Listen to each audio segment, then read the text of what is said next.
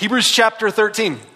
Uh, I'm going to uh, keep this fairly simplistic in its presentation. And here's, here's my hope is that we're going to talk about, uh, at the end of Hebrews 13, you're going to see the author just starts sharing, peppering all kinds of thoughts on how to make the application to, to the book of Hebrews to our lives. He, he dealt with the sufficiency of Jesus in everything and how to see Jesus as the culmination of everything that the Old Testament spoke about, the shadows of the Old Testament fulfilled in Jesus. And now what do we do with that? And he starts peppering this really heavy at the end of the book. And Hebrews 13 is a lot like that. Each, each verse builds builds off of the former verse, uh, but it does it in a powerful way for us to examine our own lives to see if we're living a healthy and strong uh, Christian life.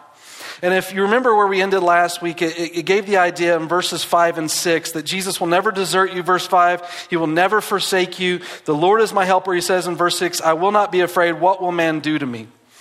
So the strength of the believer is found in everything that Jesus is, his identity. So we talk about being healthy, being strong in Christ. I know at places in our lives, we oftentimes don't feel that way. We feel uh, weak, we feel alone, we feel zapped of our energy. And here we see biblical passages that talk about strength and, and, and fighting the good fight and living for the faith. And, and you know what I think is really important in our lives is uh, the places of weakness is oftentimes where we find ourselves really strong in Jesus. In fact, Paul said it this way when I am weak, then I am strong. Because finally, in his weakness, he really found the strength for which he was created to discover, which is in Jesus alone. And so, a place of weakness, when we talk about being healthy and strong as a believer, a place of weakness is a beautiful place of strength in Christ. And we think about hum, humanity as a whole. We know there's, there's different ways that we can develop our strength mentally, physically, spiritually. And when I think about God developing us in, in the strength that it means to follow after Him, my mind wants to reflect on, the, on something that's tangible in our lives. Like if you ever, you ever go to the gym and you see that guy that just obsesses about his upper body, but he walks on sticks for legs, you know, or, or the opposite of that, the guy that builds up his legs, he looks like He-Man on the bottom, but Pee Wee Herman on the top. You know, it's like when it comes to the Christian life, there is a, a healthy balance in pursuing Jesus. That when we face hardships, the, that when we find our strength in Jesus and we, we find the sufficiency of Christ in those moments, the next time those hardships come, we're just all the more stronger in pursuing after, after God. And this is where Hebrews uh, meets us, is that these are believers about to face persecution because of their faith in Christ. And the ability to endure is important. Remember, remember the basis for this text. It talks about chapter 11, uh, the, the faith of those that have gone before us. In chapter 12, it calls us to run the race now as followers of Jesus. And, and the rest of this book is laying that foundation of what that race running in Christ is all about. When you look in, in, in, Scripture, the Bible tells us very plainly, 2 Corinthians, chap, or excuse me, 2 Timothy chapter 3, uh, verse 12, you will face persecution for following after Jesus. Jesus even said in John 16, verse 33, there will be tribulation. Uh, but he encourages in, in, the book of Timothy, he says this in 1 Timothy 4 7, uh, train yourselves to be godly. For physical training is of some value, but godliness has value for all things, holding promise for both the present life and the life to come. You think of all the ways you consider being a healthy individual. Spiritually, it has more endurance than, than just this physical world that you live in. And so the author starts developing for us six areas of godly training in our lives or godly identity for which we find our strength. And so sometimes when we get into a, a, place that has lists, we can get overwhelmed by the amount of things that are listed. But this is what I would tell you for application today. I, I want to know Jesus and meet with Jesus. And I understand I am a work in progress, right? And I can't fix everything all the time.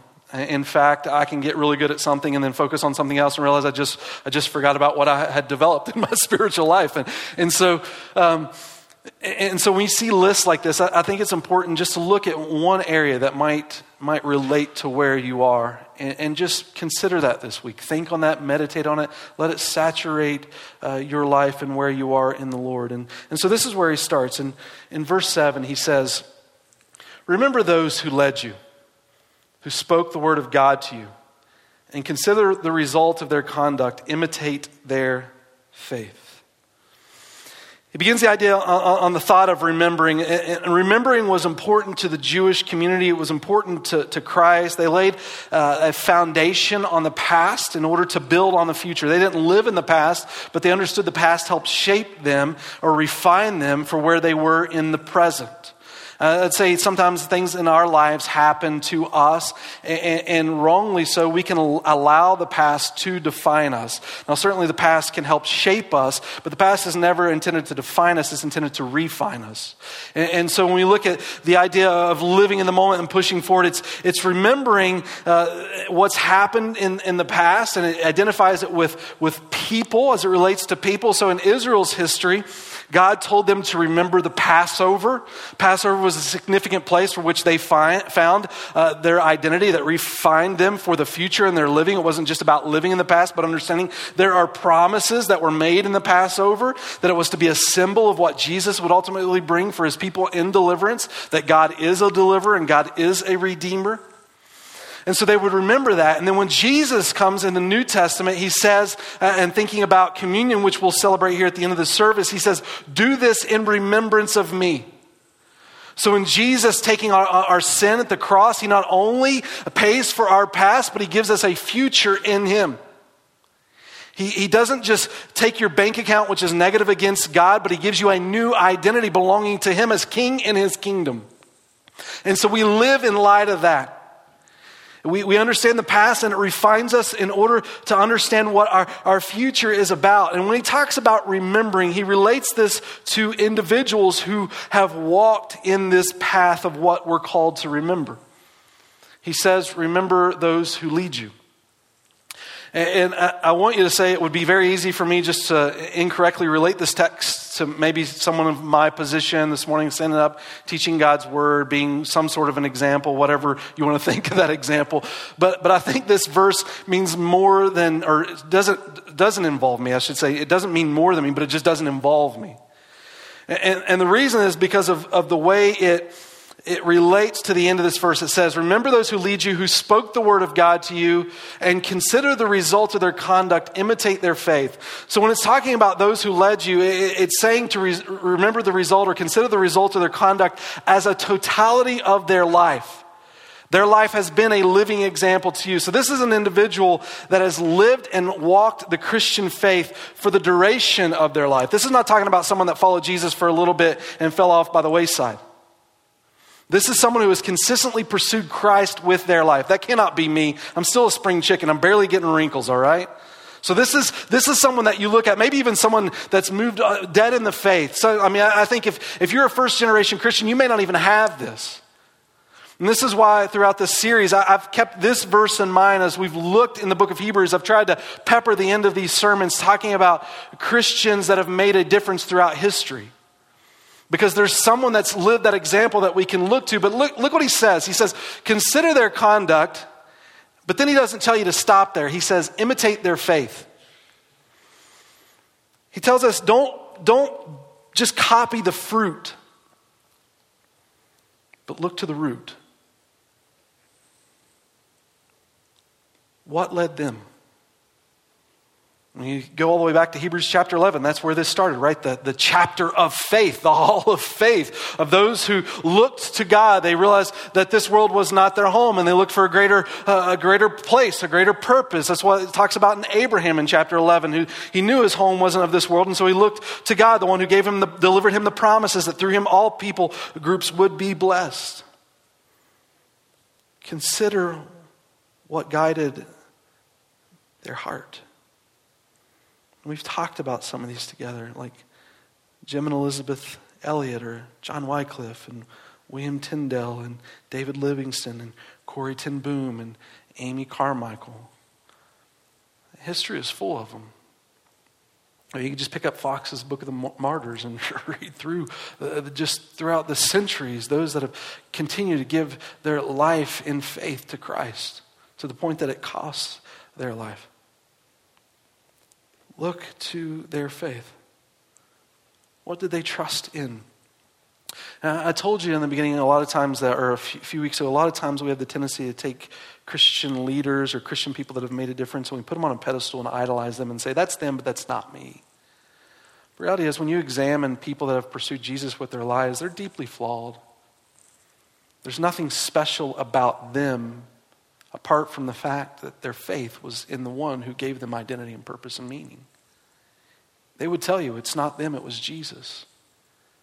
It was the surrendering of their heart to who he was. And then it goes on from there. The reason why that we're able to do this, and I think this is a very powerful verse worth memorizing and hold on to, holding on to if you don't hear anything else today, this verse, right? Jesus Christ is the same yesterday and today and forever. His nature does not change. The Jesus that we read about in the New Testament has been Jesus from all of eternity. The Bible refers to him as the Alpha and Omega, the beginning and the end. Those are the first two letters of the Greek, first letter and the last letter of the Greek alphabet, Alpha and Omega. It's like saying he's the A to Z in our lives. He is the all encompassing everything. Jesus then is the, the, same yesterday, today, and forever. And, and the identity reminds us of this your, your faith is only as good as the object in which you place your faith upon what you really trust in. Is it dependable? Is it worthwhile? Well, I, I, would argue this that if Jesus changes, he is inconsistent and insufficient. If Jesus had to grow, or Jesus had to become God, or Jesus was anything less than who his nature claims that we understand him to be um, from a Christian worldview, it, it, it expresses an insufficiency in, in Jesus. There's something greater than him because he wasn't the greatest if he had to change. But the fact that he is consistent with his nature always and forever, for all of eternity, from past to beginning, shows the validity of why our trust can, can rest in him and why these heroes in verse 7 and chapter 11 were able to, to do the things that God led them to do because Jesus was able to be dependent upon. He was the object of faith for which we could trust, and he would always be consistent in his identity. If your Jesus changes, that is not biblical Jesus. Just because you use the name Jesus doesn't make it Jesus. Who is Jesus? He's the same yesterday, today, and forever. And it goes on a little further and expresses in this passage where the struggle was and why this verse became essential. He says then in, in, in the next following verses to spiritually nourish here. So we remember, remember the past. He tells us to look to Jesus, who is always the same, and then nourish here. He says this Do not be carried away by varied uh, and strange teachings. For it is good for the heart to be strengthened by grace, not by foods. You can insert here religious identity because they're using food as an excuse to say, look, it's Jesus is okay, but you need a little bit more here. And so they insert the idea of, uh, of religious practice through food, through which those who were so occupied were not benefited. We have an altar from which those who serve the tabernacle have no right to eat. What is he talking about? The sufficiency of, of, Jesus being expressed here now through, through the tear in our lives between uh, grace and religion. Since Jesus walked the earth and Jesus gave his life after his resurrection, the church throughout history has continued to battle against the thought that Jesus isn't sufficient in some way. Every century tried to present something about Jesus that was inadequate in itself and tried to add something additional to the gospel. Jesus is okay, but plus this. Uh, 1 Corinthians chapter 15, verses 3 and 4, if you want to look at it, it explains to us very concisely what the gospel is. The death, burial, and resurrection of Jesus has nothing to do with us and any religious work that we add to Jesus. In fact, if we put anything on top of, of Jesus, uh, we're blaspheming God. Uh, Galatians chapter 2 expresses that to us very, very plainly at the very end of the book. The law, there is, there is no sufficiency in our salvation through law living. But the adequacy belongs to Christ alone. Every century people head to war against the thought that Jesus wasn't sufficient. In fact, this idea in verse 9, strengthened by grace, not by foods. Uh, I mean, you can go back into the, into the early parts of the New Testament and see Jesus talking about this. One of the famous uh, passages that most of us would probably be familiar with, Luke chapter 15. Uh, there's several parables that Jesus lists there, but the last parable he talks about is the parable of the prodigal son, right? Let me just tell you for a minute why we're robbed by calling it the prodigal son. If you start off Luke chapter 15, you read at the beginning of the book, you'll see that Jesus' audience is, the sinners, the tax collectors, and the Pharisees. That's the people group Jesus is talking about. The outcasts from society because they're too sinful, and the ones that people can, can't relate to because they're so holy in other people's terms that they're just unattainable. And so Jesus tells the story of the prodigal son, but here's the problem with calling it the prodigal son Jesus doesn't call it the prodigal son. Jesus calls it the tale of two sons. That's the way Jesus titles that section of the, of the, parable. And when you read the parable, you see two types of people described there, and, and they relate to the audience that Jesus is talking to. Jesus is talking to the sinners and tax collectors, and then the Pharisees. And, and the sinners and tax collectors re- relate to the first son. They take the father's wealth, they squander it, they come back to the father and are thinking, maybe I can just be a servant in his kingdom. But rather than just be a servant before the king, he brings them into his home, he celebrates with a banquet, and he welcomes them in, and he restores them to the position that they lost. It's to say to us that God's grace is sufficient. If you find that you might not be lovable, if you wonder how in the world God could offer anything to you, the prodigal son tells us that we need to find strength in his grace because Jesus is sufficient. Every generation wars with the inadequacy of Jesus, or at least trying to see the inadequacy of Jesus, of which Jesus doesn't lack. He is the same yesterday, today, and forever. He paid it all on the cross to tell us that it is finished, paid in full. But then the other part of the story, which we often overlook, we highlight the first part of the prodigal son. It's the second son. Because when the first son returns, how does the second son behave? Well, the party that the father throws, the second son doesn't even attend. He looks at the father for loving on a son who was so sinful, and he despises the father. So much so that the father has to go and beg the son to come to the party. He's living in his religious identity. He says, Dad, don't you know I was here always? You never celebrated like this for me. Look at all the religious things I've done. And he causes the father to do something shameful in that time period. Fathers didn't have to go to the son to beg him to be a part of the greatest party the father ever threw. It was an embarrassment to the father to allow the son to display himself like this, and yet the father goes and begs the son, Come. And that's what you see within these verses in verse 9. Strengthened by grace, the first son who leaves, and then the religious people who don't see their need for Jesus, as if they find the sufficiency for salvation within themselves.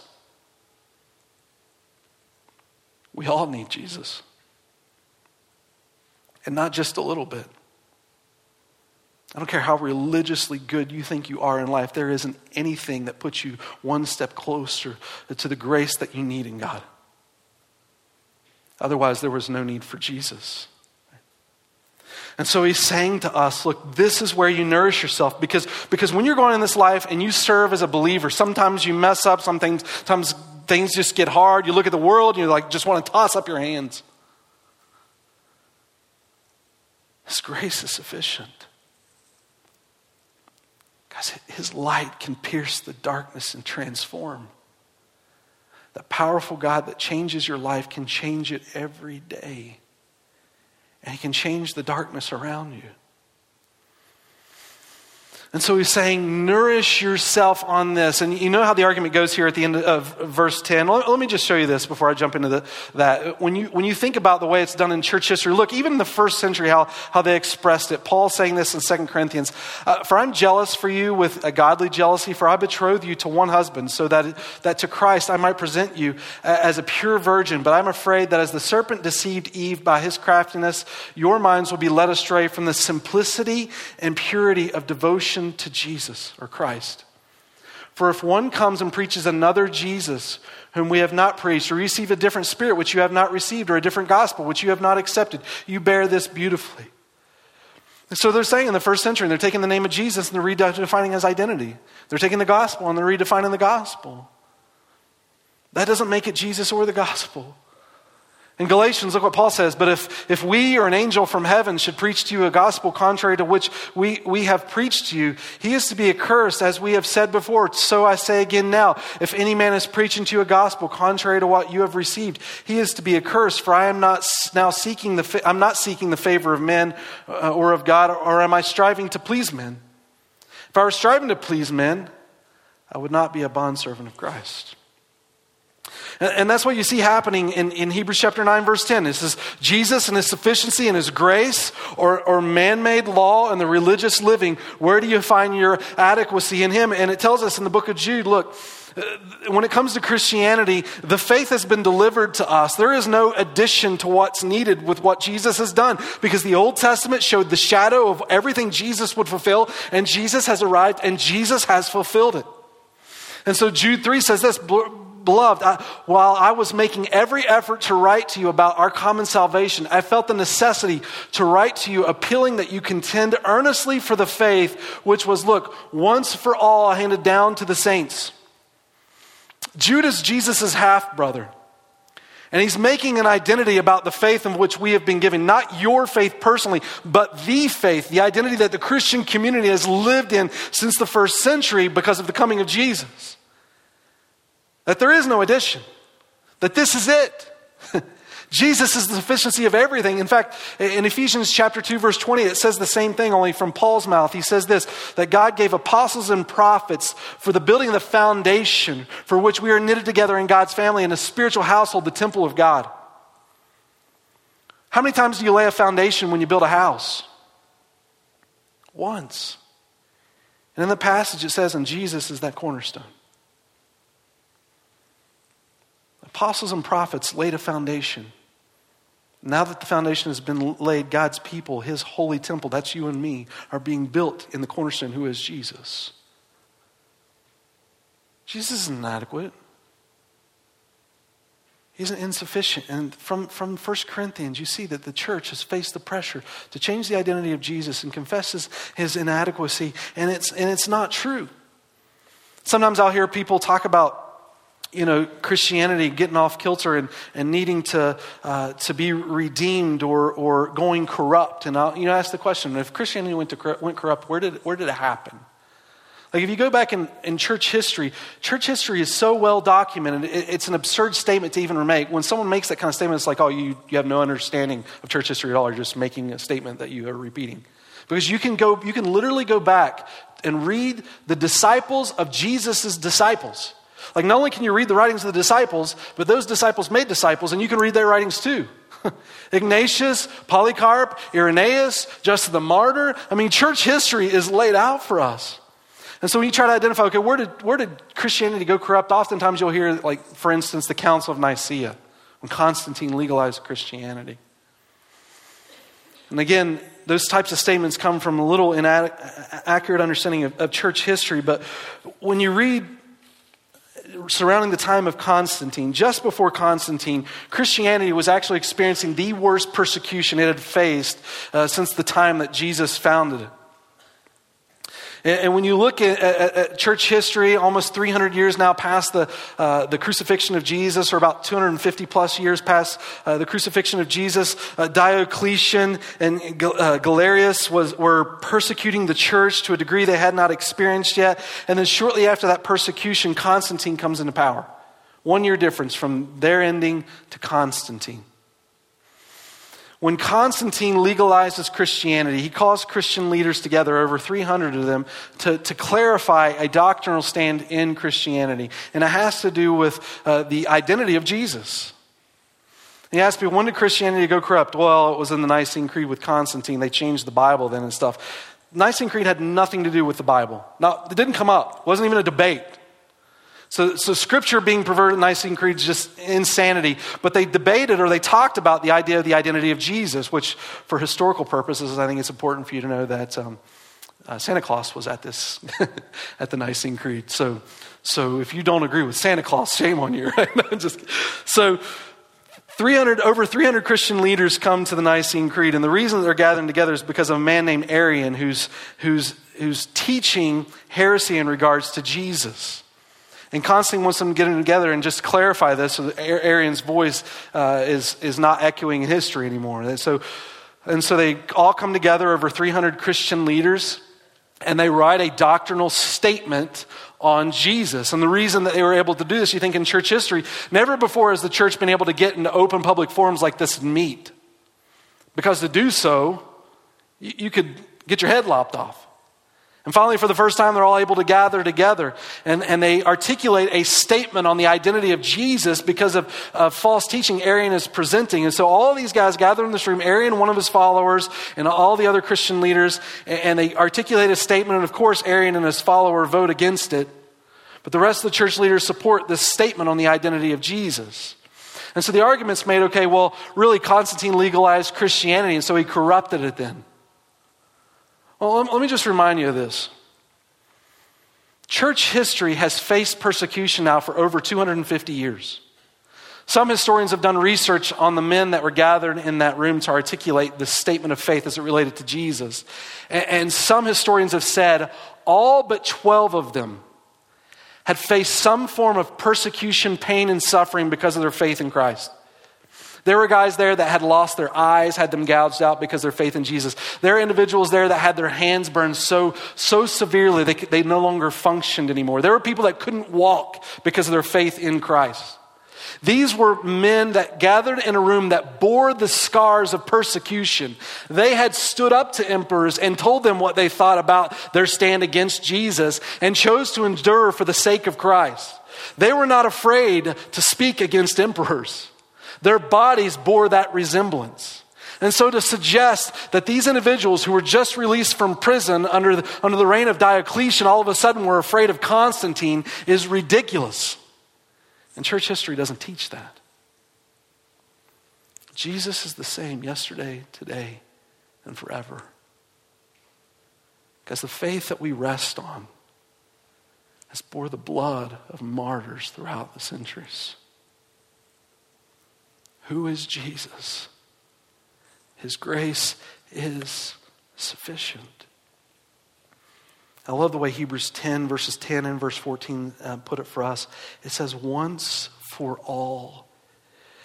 And the author said in, in, this passage, just remind you, he, at the end he said, We have an altar from which those who serve the tabernacle have no right to eat. He's saying, look, these religious people are coming to you and say you don't belong because you're not practicing the religious practice, but let me just remind you, you have something they don't have. It's Jesus. They can't go here, but you can. And, and so then he takes it a little step further in encouraging us in how we relate, taking the cross as a place for which we belong. There becomes a place in the Christian life where you've got to choose. What are you going to identify with? What's going to lead your heart? People or Christ? Peer pressure or Jesus? And so he gives this illustration, Hebrews chapter 13, verse 11, for where they find their identity. For the bodies of those animals whose blood is brought into the holy place by the high priest as an offering for sin are burned outside the camp. I'll explain that in just a minute. Therefore, Jesus also, that he might uh, sanctify the people through his own blood, suffered outside the gate. So let us go out to him outside the camp, bearing his reproach. For here we do not have a lasting city, but we are seeking the city which is to come. What the author is remembering is the Day of Atonement, the most sacred day in the Jewish calendar year. It's the only day that they got to go into the Holy of Holies in the temple, and only one person got to do it. The high priest would take two goats and a bull, and they would sacrifice two of them, and one of them they would cast out. So it looked like this. They would come in with the two goats and the bull, and the high priest would lay his hands on the head of the bull and confessing his sins as if this was the atonement for his sins. Then he would lay his hands on the head of the goats and confess the sins of Israel. One goat they would banish into the woods away from the people, showing how God casts sin away uh, from us and our relationship to him. And then they would take the, the bull and the goat and they would, they would sacrifice them, taking the blood to sprinkle in the Holy of Holies that the, only the high priest could go into one time a year as a removal for sin, as a reminder that there was life in the blood and God called for death because of sin. And so they would bring in the sacrifice as, as their atonement, their substitute for their sin. And they would take the, blood, the, the body of the bull and the body of the goat and they would take it outside of the temple and, and they would burn it, consume it totally. Completely cast out as a demonstration of how sin again was cast out. This body just uh, given its entire life to the identity of sin and what it cost us. And then it compares that to Jesus, saying how when Jesus, he goes in, declares who he is in the temple, and he's cast out and he's placed on a cross and he gives his life for us, completely sacrificing himself for you and I. And he's saying that is where your identity is. You can stay in the religious temple and identify with these people that want no, nothing to do with Jesus, or you can go outside of the gate and you say, This is where I belong, as He has given His life for me, so I give my life for Him. His cross is sufficient. And then He gives us these last two thoughts in verses 15 and 16. He says, Through Him, then, let us continually offer up a sacrifice of praise to God. When you think about what Jesus has done, let us offer up a praise to Him. That's, that's what this morning is. That's what our hearts should be about throughout the week because we find another identity outside of this world. That's what the last verse said. Your city, your city is not this place, but your city is somewhere else. And so now we have that identity in Jesus, and, and within our hearts there is uh, the sacrifice of praise. So, what is a sacrifice of praise? It tells you in the next statement the fruit of lips that give thanks to his name. Now, I think I said this last week, but let me remind us is and when God created, everything declares his glory. It's crazy to think that this world is under a sin curse, but you can still look out at the beauty of the mountains covered, I think, in snow this morning. Insane already, but, but you look at the beauty of the mountains and it's just breathtaking, isn't it? It just inspires the heart to worship. When you go up there and the fall leaves and you see all that, inspires the heart to worship. You see the beauty of creation, inspires the heart to worship. But you know, out of all the things that inspire the heart to worship, you know, the, one of the most incredible things? It's you and I created in his image. God breathed into us the breath of life. Out of all the things that declare his, his glory in this world, you know, the, the most precious thing that I think exists is you because he gave you the voice to proclaim it. Like when the rest of the world looks and stands in awe of this, you can say, and I know the one that created it all. He loves you. He's given his life for you. And so we offer this as the fruit of our lips and the sharing this uh, with one another and in this world around us. And then he gives this last statement do not neglect doing good and sharing. For with such sacrifices, God is pleased. I want to please God. I know I don't always. But when I get to the end of my life, I want the end of my life to be exactly what Hebrews chapter 13, verse 7 says. Remember those who have walked that path before you, right? And observe their faith or practice their faith. I want to live that kind of life where God is pleased with my heart because its pursuit is His. Do not neglect in doing good and sharing, for with such sacrifices God is pleased. And this is where I want to challenge my, this is the, the verse that I challenge myself in. You know, think of all these verses that you could pick this morning. This, this is mine.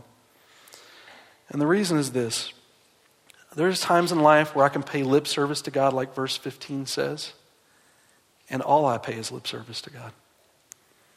But I think the Christian life is seen in the, in the furtherance of its faith when, when the followers of Jesus give of themselves, and more than just their lips but in their actions and in their sacrifice. You know, I think about this valley and my prayer for this valley that I, I, I, want to be a light in this valley. I want to see a church that God works through to transform this valley or, or the church in general that God works through to, to transform this valley. That, that is my heart, right? And, and, and just the examination, does my heart match my actions? Well, this is what I think, guys, is when I consider what Jesus did for us, the faith was furthered through him because of sacrifice. And it was only because of sacrifice that the faith carried on. Because in him now we can believe. But that demonstration continued to be true for the early church. The blood of the martyrs became seed. The blood of the martyrs was the very basis to demonstrate that they believed this world was not their own and they gave their lives for something more. And so when I think about the heart of Utah, and making a difference in this valley, if you're serious about that, it will not happen short of sacrifice. The giving yourselves because of the beauty of Christ being made known in your life. God, where can I die to me to live for you? God, how can I give of myself to reflect in the lives of those around me the beauty of who you are? And I know when I make that statement, I, I, I say that realizing that sometimes we are weak. Guys, it's when we're weak that the strength of Christ is seen. I take blows in life where I'm like, God, can I just stop for just a minute? But it's in that pain the beauty of Jesus is really seen. Because no matter how dark the days may be, the greater my light shines in Christ when I follow him in those moments. God, when I say I want to reach this valley for you, it's on the understanding, on the backdrop of this idea that God's people move forward in the beauty of who he is, is seen in sacrifice. That type of living can only be found when His grace is sufficient. When I go to Him outside of the camp and to the cross, identifying my life with His as He has been cast out, so shall mine be, because my, my home is not this world. But God, when I deliver myself before a king who has given it all, how powerfully you can work, not only in, in my heart, but God, you use that to minister to the hearts of others as a light of truth and a beacon of hope. Let my lips be words of praise. Let my heart reflect the goodness of who you are. May my life demonstrate a sacrifice that, that preaches the glory of this king and his kingdom. Remember your heroes. Trust in the one who never changes. Nourish on his grace, not religion. Identify in the cross. Worship, sacrifice because he's worthy. This message has been brought to you by Alpine Bible Church in Lehi, Utah. If you'd like more information, please visit us online at alpinebible.com.